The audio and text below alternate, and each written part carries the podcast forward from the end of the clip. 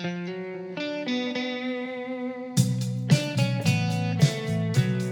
everyone, my name is Al Gugliotta, and I want to welcome you to the Unlearning Project. This is my attempt to break down the origins of our thoughts, our attitudes, our behaviors, our biases, most of which have been imposed upon us by our upbringing. My main goal in this entire podcast is to pivot from a place of self judgment that we're all too familiar with to a place of self curiosity. Thanks for joining. Let's dive right in.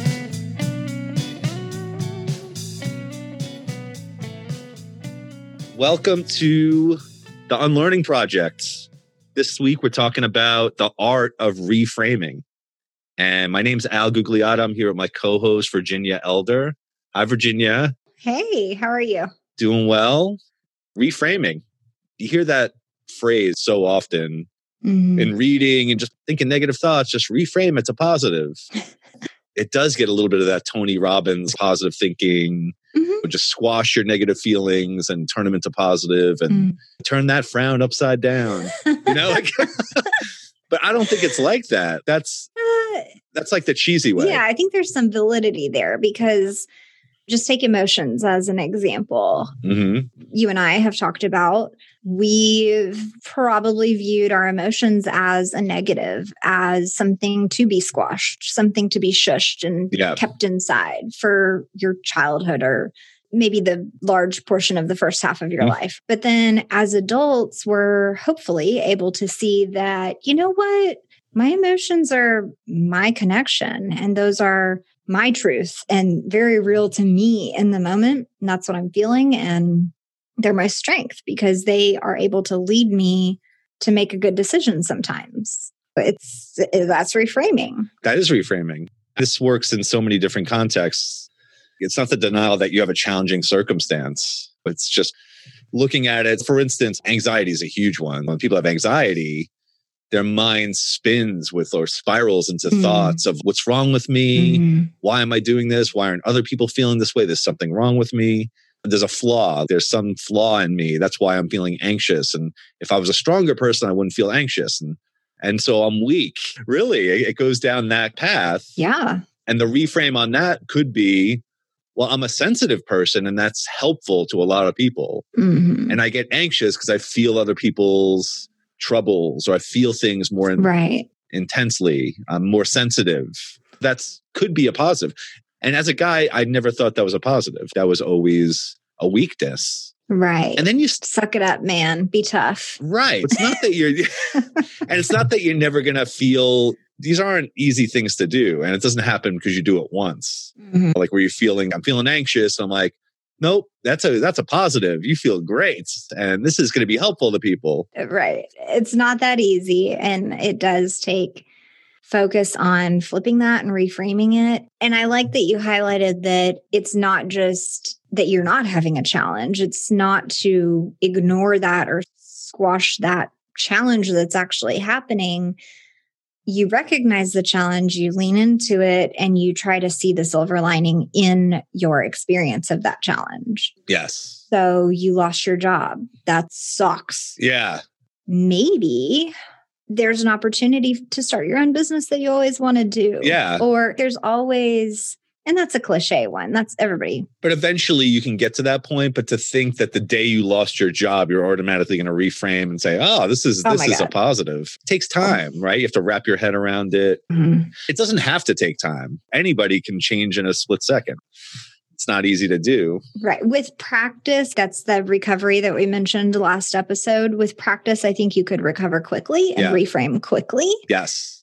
But there again, I think you have to have practiced this ability to find the silver lining, the ability to approach it with curiosity instead of judging yourself. We've had an episode like that, judgment over curiosity. Yeah. Being curious as opposed to judgmental. Yeah. No, you had it. I was like, wait, which one was it? That's a big piece of it is not blaming yourself or focusing on that negative or yes, sometimes you do need to go down that rabbit hole and just feel the feelings and be sad and cry and do whatever you got to do for a day or two or eh, whatever you need to process the emotions. Yeah. But then there is a point where it's like, okay, let me try to see the positives. How can I reframe this? How is this weakness actually a strength? Or how is this going to propel me to do better next time? I read a passage about reframing where it said if you could get into the habit of just reframing experiences, you're less likely to be possessed by ongoing moods of pessimism, hopelessness, or resentment. Hmm. Possessed by these moods. Because that's what happens. You get Hmm. almost like it takes over you. Like you lose your job. You're just like, wow, that's a tough experience. And it just, it's so gut wrenching. Every time you think about that you lost your job and you think about, I Mhm. wasn't good enough, or now what am I going to do? And how am I going to support my family? And, and you're just constantly in that whirlwind. Mhm. By reframing, you're getting out of that possession state because you're looking at something different. You're changing Mhm. literally the focus on one thing and moving it. Right. Again, not easy to do. No, no. But I think that's something for us all to try to practice just in small ways throughout our day. And hopefully, when something big happens, Yeah. then we're able to reframe it. Yeah, reminding ourselves that thoughts aren't facts. Thoughts are not facts. oh, yeah. You know, and then we talked about identifying extreme language, the always and never and Oh, yeah. I don't know, I wasn't a good employee and I wasn't this and I wasn't I'm always this way and I'm never getting anything right. I'm never Right. As soon as you start rewording a lot of that extreme language, that helps. hmm Well, and that's big, I think, in any relationship, especially when you think about a spouse. I was using the example earlier. We were laughing about you never do the dishes. Yeah. it's like, Right. well, I've done them once in the past year. You can't say never. Yeah. I think it's when you get anxiety, anger, once that builds up, your language changes. Like in that angry state, yeah, you tend to use that definitive Mhm. language comes out. yeah, because you're not in Mhm. a calm, cool, and collected space. You're just, right. you want to spit a little venom. you always do this. Why you always like this? Yeah. You never do this. Yeah. Yeah. Well, I want to go back to that thoughts aren't facts for a second. You mentioned that, but we Yes. jumped forward really quickly. Yeah, let's focus on that because that's a huge one. Yes. That's a reoccurring theme in my entire life. Thoughts aren't facts. Mhm. Like you start to realize that the things that go through your head. Sam Harris talk. I always bring up Sam Harris. I love the way he talks about this stuff. But he talks about you are not the author of your thoughts. Mm. We think we are, or we think we can be. Mhm. You can try to be disciplined in the sense that you're going to try to push away negative thoughts and just bring in positive thoughts, and you're going to have repetitive thoughts, or you're going to read a card that's going to help you pick the thoughts that you want. Mhm. But when it comes down to it, you don't know the words you're going to say next. You don't know the words I'm going to say next. You're going to interpret them in a different way. It's just where is it coming from? Mhm. We think we have almost this free will to think whatever we want to think, and that's not necessarily true. Mhm. And you can think of it on these like weird outliers, like you're on the road, you're driving, you know, and you just have this thought that crosses your mind, like, if I just turn the wheel a little bit to the left, I could just run into that bridge. I could. It could happen. And then you think to yourself, like, no, no, obviously you wouldn't do that. You could have that thought. Right. And so I think when people have crazy thoughts, they start to think something's wrong with them. Mhm. If you're having a tough time in your life and you jump in your car and you're like, I hate my job and I hate my life and I'm just going to keep driving. Yeah. I'm not going to go back. You have the thought. Yeah. Doesn't mean you're going to do things. Thoughts are not facts. Thoughts are not things that you have to act on. Mhm. When you start thinking of it that way, then you start to realize in any moment, whatever you're thinking, the reframe on is that's not a fact. Yeah. That's just a thought. It's a fleeting thought. It's a cloud going across the sky. Yeah. There's a life coach that I follow that this is her thing that she harps on, just that thoughts are not facts. Okay. And she really likes to focus on relationships. And the piece that really stuck with me was you have a thought about your partner and you say, oh, well, they don't support me. hmm Or it, it could be anything like, oh, well, they don't want to watch this show with me. They don't want to spend time with me. You're fabricating the worst possible negative thing, Yeah. assuming that that is really how that person feels Right. when that's just you creating that thought. Yep. It's not a fact. Right. If you asked that person if they actually felt that way, they'd probably be like, no, that's totally not what was going on. Right. The other thing was that those kind of thoughts in a relationship tend to become a loop hmm that he doesn't care. And then meanwhile, he's thinking she doesn't care. Mm. It's like reinforcing. Yes. And so they're both pulling away. He doesn't care. She doesn't care. Well, he doesn't care about this. Well, she doesn't care about that. And because of this action, that means she doesn't care. You're implying these meanings to different random situations Yeah.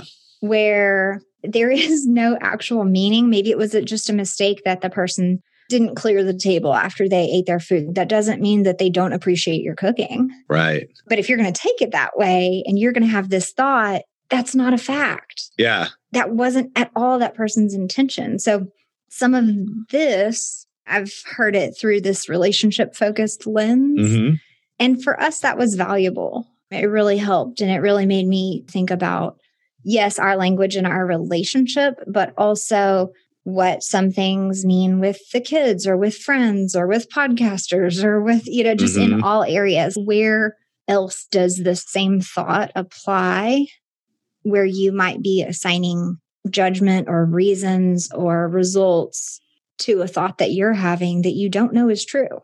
Well, what if you took some inventory in that moment of where you're at? Like, why do you think you're thinking that? Exactly. Maybe it's because you're feeling insecure about the job or whatever, or you had some weird interaction and now you just feel insecure in a general sense. Yes. And so then you're bringing up the, oh, well, now he just turned away and didn't put his plate away and didn't do this. hmm Yeah, again, that goes back to a really good reframe of thinking of where you're at.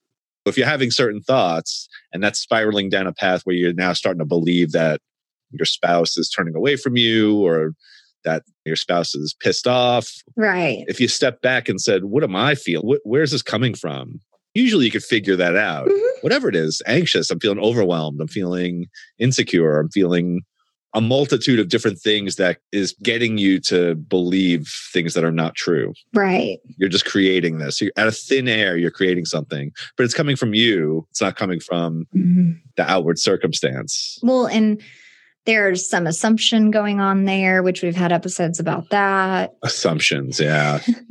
Yes. because you're literally assigning a result to a belief that they feel a certain way. Yeah. You don't know if they feel that way. They didn't tell you they felt that way. It goes back to remember when you could design a beautiful evening for a date and you could book the restaurant and you could plan all this cool stuff out and you go out on a date Yep. and maybe it seems like the other person isn't really enjoying it and Mm. you worked so hard and you spent all this money or whatever it was Yeah. I feel like we've all been there. And maybe it's not that the person didn't enjoy it or didn't appreciate your effort, but maybe they just were surprised, or maybe that seemed almost out of their league or out of the realm of what they expected on a date, or maybe they'd been there before. Yeah. You had a preconceived notion. You had an expectation of the way that person should have reacted. And anything from that is going to be less than. Yeah, you could just use any example. This goes into the common negative thoughts. There's a list of them that I brought up. It's basically what we're talking about right now all or nothing thinking, like everything is just black and white categories, or overgeneralization, where one single negative event, you're just thinking now it's a never ending pattern because one thing happens. Right. Your spouse rolled their eyes and now your spouse doesn't want to be with you. you know, I don't know, something crazy. Like Yeah, it just magnifies. yeah and then they said mental filtering they say like a single negative detail of a situation you just intensely dwell on that Mm. i don't know why i keep bringing up rolling of the eyes but maybe it's because people do it to me i don't know my kids do they're like oh god he's saying that again that'll happen like in an instant but i could be with them for two hours but i'll focus on the one instant when they roll their eyes it's like why do we do that why do we focus on that one moment of Mm. quote unquote negativity and then just make that be what the whole interaction was about. It wasn't. Right. Hmm. You know, maybe in that same interaction they smiled or laughed or we didn't focus on that though. Right. Isn't it weird how the negative pieces tend to stick out to us? Yeah. Whether it be in a conversation or, like you said, a two hour time block, rolling your eyes takes one second. right. But we're focused on that. Well, they say our, our minds are like Velcro for the negative and Teflon for the positive. You ever hear that? Oh, I haven't heard that one. yeah. All those positives just bounce right off you. It slides right off the pan. I think that's why it's such a job for us that we have to focus on the positives. It's like do your gratitude journal, do your affirmations each morning to affirm that you're you know worthy and and all of this it's all this work to maintain positive beliefs. Yeah. I think that's why. It is. You gotta keep reminding yourself just so, as we're having this conversation, we can now go into another situation. It's fresh in our head. Mm-hmm. So I could realize that right now, if I walked upstairs and one of the kids rolled their eyes, I'd be like, oh, I just talked about this. Not a big deal. All right, roll their eyes. Yeah. But then a week later, I forgot about what we just talked about. And then you're back into that loop. Yeah. So I think, like you said, the affirmations, journaling, it's just a reminding of ourselves. Mm-hmm. Again, I always say the stupid line of you had an index card and you just listed, I don't know, five or 10 things to live by and just looked at it every day. This is what I'm going to do. I'm not going to take things personally, the golden rule, whatever, whatever top five to 10 mm-hmm. values that you believe that you should live by. Mm-hmm. That's a great practice. If you looked at it three times a day, every day, right? I think that could change the trajectory of your life because you forget these things in the moment. You forget them. Mm-hmm. If you go days without thinking about them, you forget them and you get lost. You get that possession of the negative thought.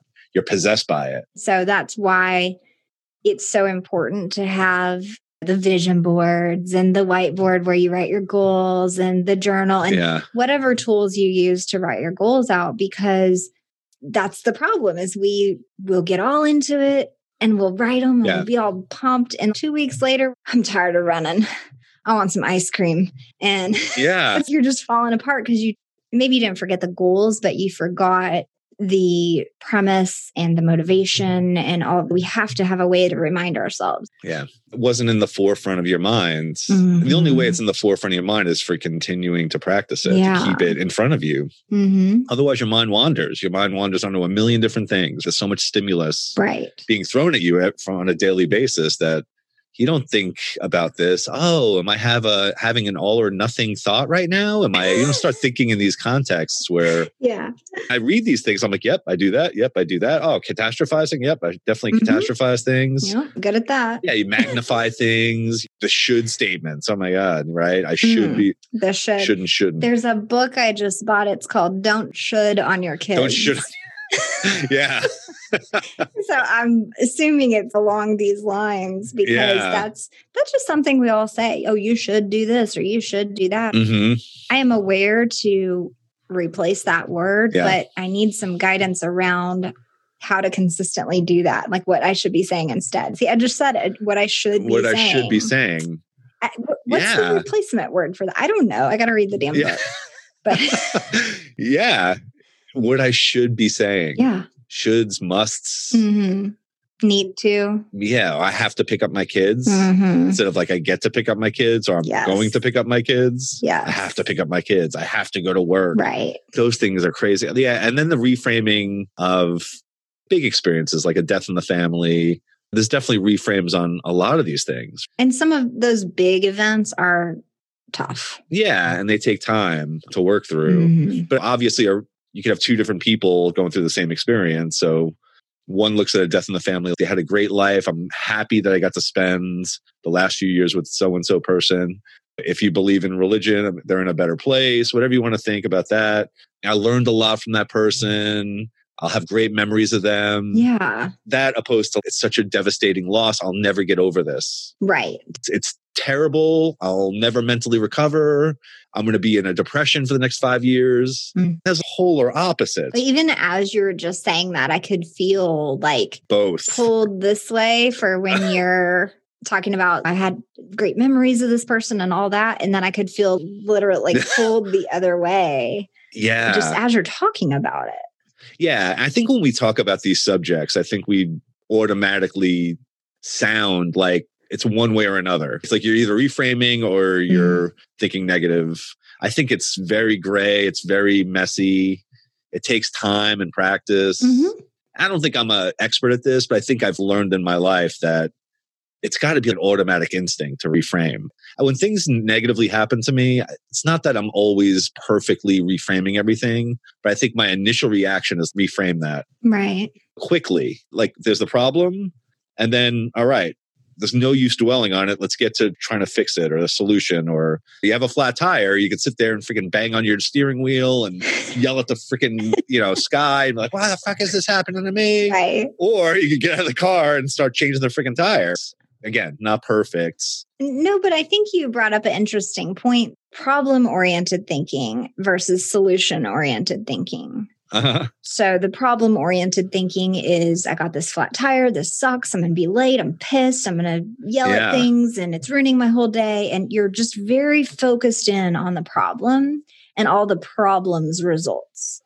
If possible, to reframe, Yeah. if you can say, okay, and it's not exactly reframing because reframing would be what are the positives that could come out of this? hmm But if you can lean toward finding a few potential solutions to this problem, you're going to be able to train yourself toward reframing. So you got the flat tire. All right, I'm pissed. And what are three potential solutions? I can get out and change it myself. I can call somebody. Yeah. I don't know. It might be hard to come up with the third, but that's the whole point of trying to come up with three Right. is because you're really making yourself focus on attempting to come up with three potential solutions and then pick the best one. Right. Once you can typically solve a problem or at least take a step towards solving it, you're able to say, this is okay. That meeting was going to suck anyways. I don't need to be there. I was just trying to be there to support so and so. I'll give them a call. We'll have lunch together. You know, and you can shift it and Yeah. and say, you know what, I was in a panic all morning and this just made me stop. Yeah, I didn't want the flat tire, but Right. I need to calm down and approach the rest of my day a little cooler, a little calmer. Yeah. And so that's where the reframing comes in. Yeah. Problem focused thinking, solutions oriented thinking, and then the reframing. I think, yeah, and the older you get, the more you start to realize that your attention on the problem is not doing you any good. Once you realize that it's there, to continue to focus on it and think of how bad a situation that you're in does you no good. It just causes more suffering. The reframe is just turn the other way. Let's figure out a path out of here Right. these become really tough topics in a couple of different ways. When you think about bad habits, those are hard to reframe because I always talk about food or you can talk about smoking or drinking, whatever it is. And you tell yourself you're not going to eat something, right? Or you're going to be on this diet and then you cheat on the diet Mhm. you have a moment of weakness. And then the next day you wake up and you just feel terrible about it. And you keep thinking about how you ate that ice cream last Mhm. night and now you feel a little pudgy. But instead, the reframe on that would be like, I ate the ice cream, it's over. There's nothing I can do Yeah, about it's it. done. It's so done. Yeah. Wayne Dyer talks about the past. He's like, you realize a second ago is just as much the past as the Peloponnesian War. You know, you can think about the birth of Jesus, and five minutes ago, they're both just as much the past. True. When you think of it in that context, there's nothing you could do about what happened a minute ago. No. It happens Mhm. already done. Again, it's not a perfect science, but I think if you can get into a default mindset of whenever shit happens, realize that it's already ha- it's almost being accepting of what's happening. Right. The reality of the moment is I got the flat tire. The reality of the moment is I ate the damn ice cream. It's over. But again, all the suffering comes from the reliving of that thing that you can't take back or that you can't change the past. hmm The reframe is always looking forward. Right. It's like you said, that dwelling and that reliving of whatever moment, Mhm. yeah, maybe you're viewing it again. Thoughts are not facts. You're viewing it as a negative moment. Weakness. Right. Yeah, right. But dwelling on that and just staying in that, how long are you going to sit there and mope over eating a cookie or some ice cream or whatever the problem is, whatever Yeah. reason you're feeling bad? How long are you going to sit there and feel bad about whatever happened? Yeah. there is value to like i've mentioned earlier feeling the feelings being upset processing that you don't want to not process those negative feelings you do need some time with them Right. but as soon as you're ready time to reframe and time to say Yeah. all right cool I had some ice cream that was freaking delicious Yeah. i'll do it next month. and I, I don't always do that, right? right, right. I don't. Because then you start going down that path. I'm yes. weak. I'm always weak. Why do I always do this to myself? I sabotage my diet every time. Mm. I told myself I wasn't going to drink last night, and then I drank. I smoked a cigarette when I. It's the storyline. It's not even the act. The act just happens. It's the stories you tell yourself about yourself mm-hmm. after the fact that you're just beat yourself up and you suffer. Yes and that's the other thing is like when you suffer in that manner, I think a lot of times the reasons you continue to do bad habits is because you feel bad about the habit itself. They talk about this with alcohol. I read this once. I thought it hit home. Right. It was this idea that the biggest predictor of if you're going to drink today mm. is if you drank yesterday. Oh my goodness. Because you're now, you drank yesterday, you feel bad about it and then that's the biggest predictor of drinking the next day. If you didn't drink mm-hmm. one day, I was like, that sounds counterintuitive because what? But it made sense. I thought, well, what's the biggest predictor? You messed up on your diet. You feel like crap all day. You beat yourself up all day what's going to soothe that feeling at the end of the day? Some more food, mm. right? Mm. Yeah. And I feel like there's definitely some mental stuff going on there beyond this podcast. Like, why are you dieting? Why isn't it just a lifestyle change? There's just so many other mm. pieces to that. Yeah. A friend brought this up to me recently. Like, in the word diet is the word die. Die. How crazy is that? But when you look at the word health, heal is in that word. Mm. Isn't that amazing? That's a reframe. Whoa. Yeah. Use the food example. Okay. Yeah. When you're like, you want to say, okay, I want a diet, we need to reframe and reword that and say, I'm focused on living a healthier lifestyle. Yeah. And I'm focused on maybe instead of not eating these things, I'm focused on eating, eating these other things. Good things. Yeah. Mm-hmm. Just having that level of reframe of saying, I'm trying to be healthy instead of I'm dieting. Dieting just has this negative connotation right. to it. Unless you're talking about this is my overall diet of everything that I eat and it's not used in the restrictive sense. I agree with you. That's why there's an industry that will never go away, mm-hmm. giant industry on dieting. People will be on diets, on and off diets their entire lives you know, until you change your lifestyles. For me, I don't ever think of, right. I talk about diet as just what I eat. Mm-hmm. And I will do short term things to adjust. Mm-hmm. Like if mm-hmm. I want to try to get leaner, I'll eat less carbs or I don't have this strict diet or I'm not going to get on the keto or the Mediterranean diet.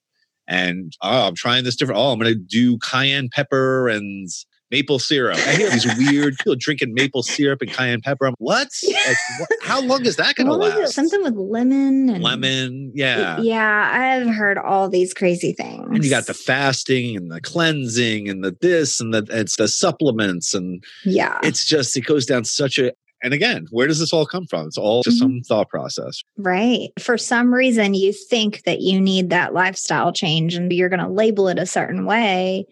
But sometimes it's important to dig deeper and say, well, why do I think I want that lifestyle change? Do I actually want to lose weight? And why do I want to lose weight? Do I actually want maybe just to feel that I have more energy during the day? Or like you have to right. dig down. Okay, yeah, you want more energy during the day, but why? Because you want to be active with your kids. Okay, cool and maybe it ends there but maybe there's something even underneath that maybe it's because yeah well my mom wasn't active with me so i really want to be that different person with my kids. There's always something deeper. And so if you can ask yourself, why, why, why, why, why, seven or eight times and force yourself to come up with an answer, mm. that's really going to get to the bottom of it. and then you can start to build. And we got on yeah. this whole lifestyle diet topic, but you can do that with anything. Any change you want to make, any problem that you're facing to try to tilt towards the solutions to reframe it.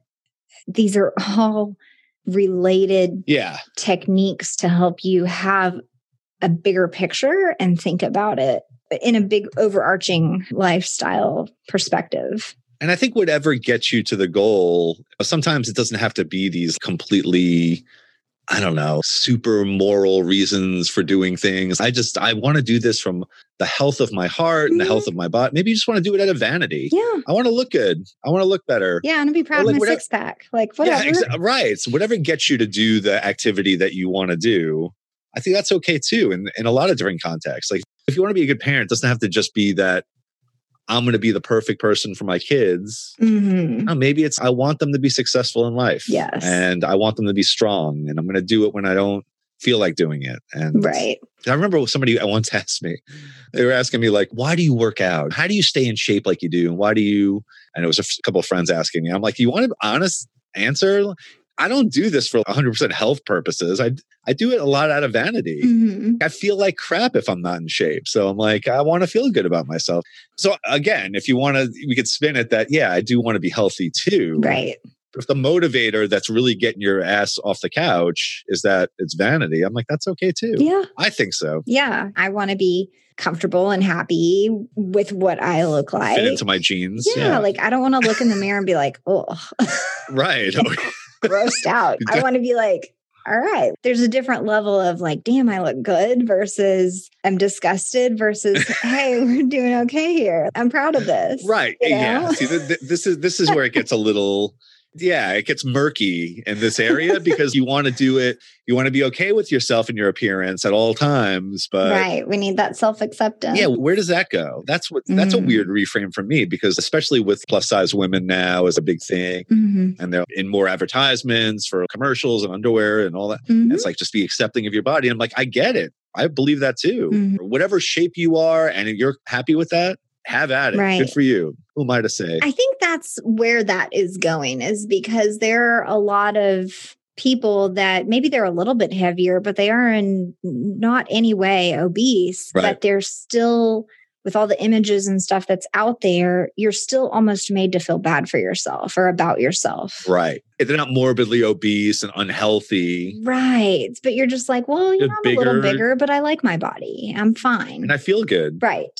Right. I yeah. think that's where that's going is so that we all don't think that we have to be stick skinny with a six pack right. Yeah. because that takes it to the other end where you end up with eating disorders and really unhealthy and a negative body image. Yeah. It's interesting. It's so funny because like, every time we talk about these topics, I always think back to that question you asked.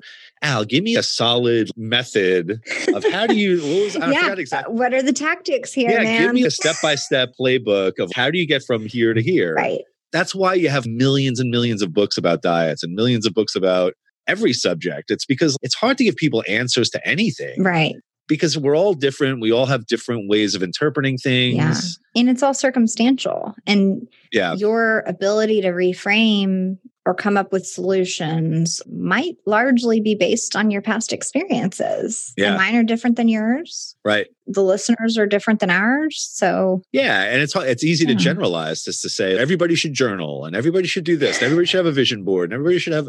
No, you don't have to do all those things. They've been helpful for a lot of people. Maybe one of them will work for Mhm. you, but maybe they won't. Maybe that's not your thing. right.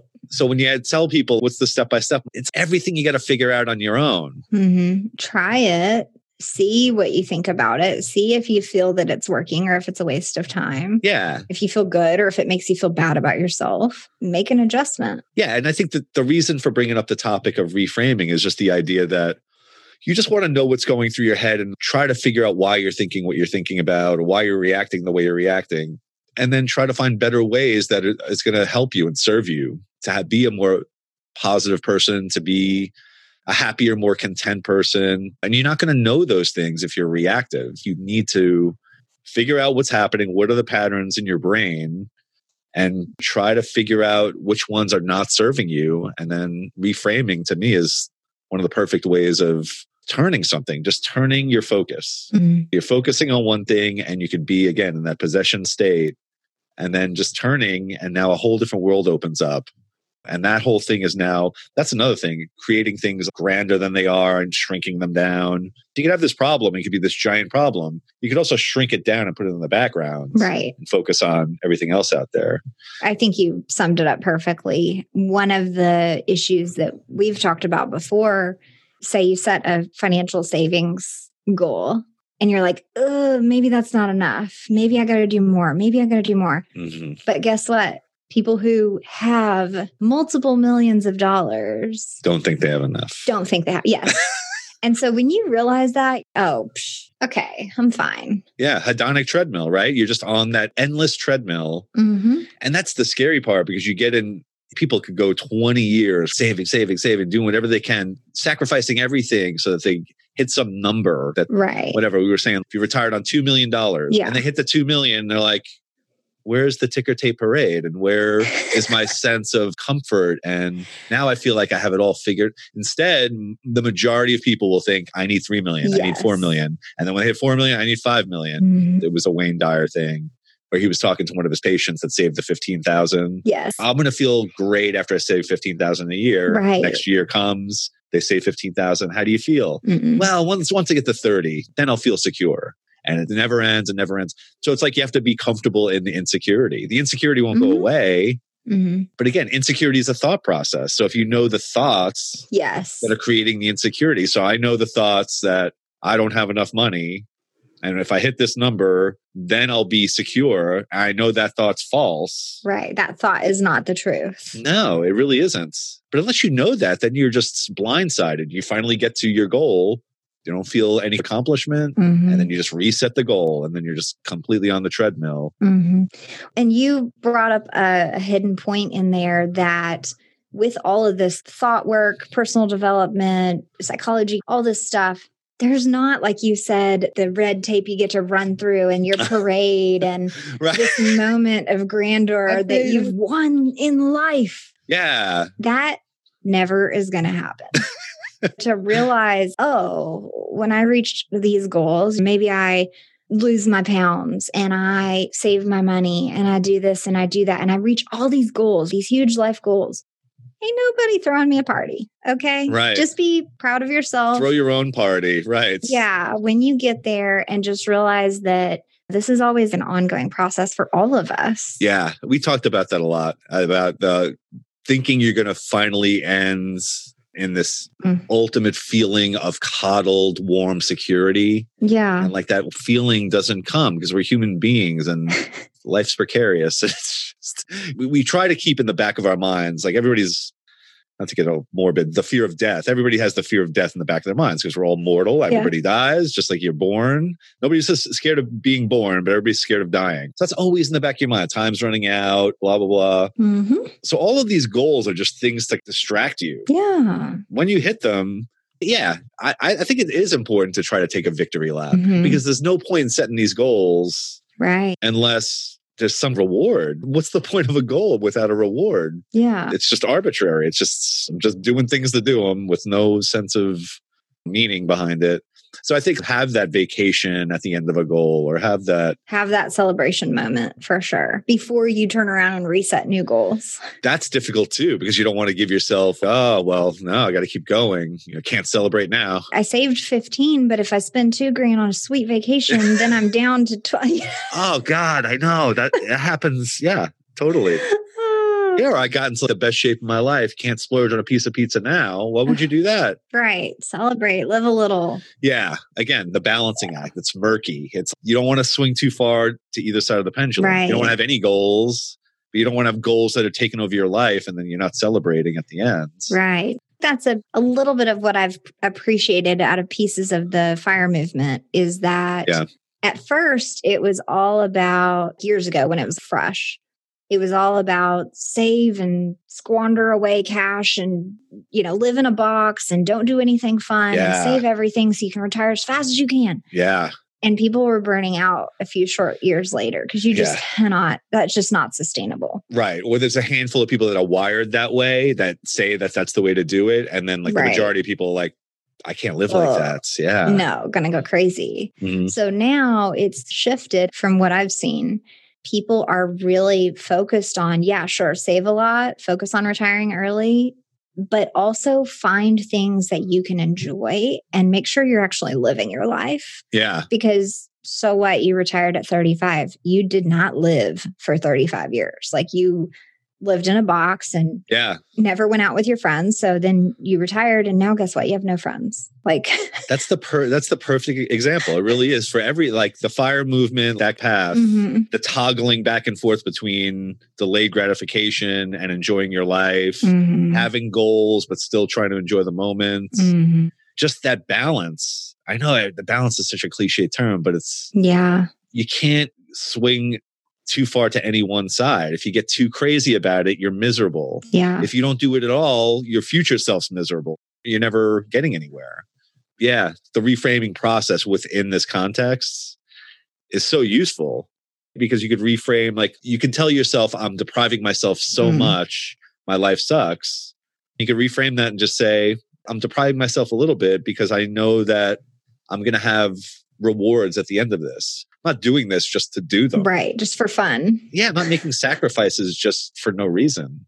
It's almost like really visualizing the end goal, Mhm. whether it's for finances, for health, for Right. any of these things. And then rewarding yourself at the end, having some sort of celebration. Yeah. Because otherwise, you're just not going to want to do it. You're not going to want to do any of this stuff. Well, and I had mentioned this to you before little things along the way just to keep you going. Have a piece of chocolate Yeah. every night. Yeah. That ain't going to hurt you. Yeah. That's fine. It's one piece of chocolate. So that way you don't feel deprived because you had that treat. We did just talk about this, and we're polar opposite on this. I want yes. chocolate once a month, and I want to binge until I almost throw up. and then I won't eat chocolate for the other 30 days of the month. I don't know. It's just me. I don't know. Like, it's more of an extreme. and I definitely I do have a piece of chocolate like pretty much almost every night. Like that's just what I want. Well, that goes back to the index. We started this conversation before we even recorded with the individual stocks compared to like index funds. Oh yeah. So, index funds, you're spreading it all out. You have that one piece of chocolate every day. hmm Stocks are like you're just binging and you're going to crash and burn, and it's like intense and it's a roller coaster ride.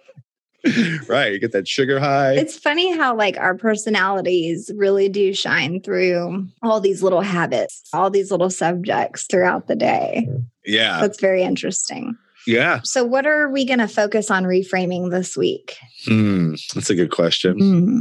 I'm in a constant reframe of work for me. Hmm. Constant reframe that I'm not doing enough. Ah. Always. It never, like, I, for whatever reason, as much as I practice it, I have to do it every day. I think it's going to be a lifelong thing for me. These things from childhood are so ingrained that when I'm not working, I start welling up with this sense of you got to get back to work. You got to get back to calling people. You got to get proactive. You got to do this. You got to do that.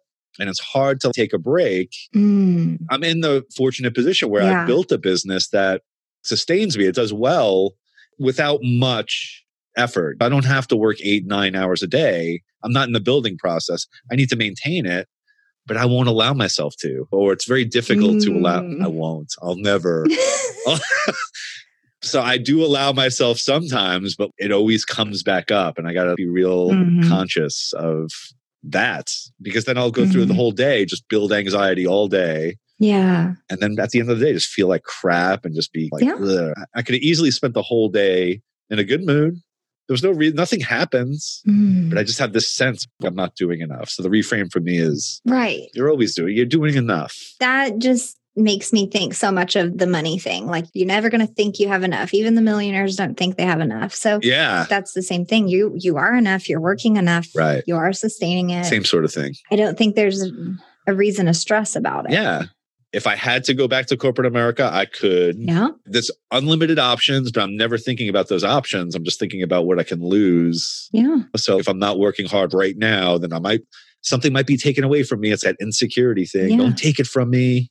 You're not thinking about the available opportunities that are out there hmm if shit hit the fan. It's more of a catastrophizing. Yeah. I get that sense of everything's going to be taken away from me. Mm. I don't know. I'm sure many men feel that thing hmm more so than women, just from a work perspective. That's going to be taken away from me. Yeah. The provider, all of those mental expectations that are put on men. Yes. That's my, what's your reframe for the week? I think for me, it has to do with the whole fitness piece. Okay. Because I do like to run. I don't like it in the moment. I hate it in the moment. I'm like, this sucks. it's cold and pissed. You know, mad. Do you jack yourself up on caffeine before or no? no, I- No, you don't do a big cup of coffee. no, I know that I, I don't like the cold. So, Uh huh. but that is my exercise that when I do it, I feel good. I have more energy throughout the day. Yada, yada, all the same positives that the health people say. All that's true for me. Yeah. It helps me process my thoughts. when I go to bed at night, I sleep hard. Oh, yeah. And I don't lay there and toss and turn because I actually. Tired out your body. Yes. Yeah, what you need to do. And so it's very good for me. But it's so hard to get my ass up and out the door. yeah. I'm constantly having to reframe how I'm going to feel when it's done When it's over. instead of Yeah. how much I don't want to get up and get dressed and get on my shoes and get out the door. Yeah. So I'm trying to work that into my day more consistently, trying to figure out things that I can almost trick myself into doing, little micro habits to get me out there. You're in good company. I just want you to know that guy. David Goggins, who's the ultra marathon runner and has run like 60 ultra marathons, Oh my gosh. Navy SEAL, all the, the whole thing. He's Oh my gosh. the guy that wrote that book, Can't Hurt Me. Yes. He tells a story about that. There's most mornings when he has to go for a run, he'll literally sit down and stare at his shoes for a half an hour, trying to convince himself to go out for the run. I'm like, if he's doing that, he's the hardest guy I've ever. You're in good company. Yes. Yeah. Ah, so it's a yes. natural, That's what I've easy to, to not do anything. yes, it's so much easier not to do. But then you feel like shit all day and you get less You do. done and you toss and turn all night. So then you're tired the next day because you didn't sleep well. It just Consequences. it goes into this cycle of doom that I'd rather avoid It's a bad spiral. by Yeah. actually taking care of myself. So reframing the habits around actually getting out the door and how I feel when I'm running. Because once I'm out the door and I have my shoes on, everything is fine. Yeah. I'm so happy I get to listen to a podcast. I'm Right. outside in the sunshine. I'm so happy. Yeah. And you might be cold. There's negatives, but the positives outweigh them. The art of reframe. I don't know if it's an art. I think it could be. Yeah, I guess it is an art. Yeah. Yeah. Takes practice. Takes a lot of practice. Takes a lot of awareness. Mhm. Takes a lot of reminding yourself, like you said. Just Mhm. to remind yourself. Well, thanks for joining us here at the Unlearning Project. Mhm. And come join us uh, online. We got a whole new site up. It looks great. Yay. Uh, unlearningproject.org. Come follow us on Instagram. It's unlearning underscore project. And then on Facebook, it's unlearning project there also. Thanks, Virginia. Thank you. That was fun conversation. That we'll see you next week. Yep. See you next time.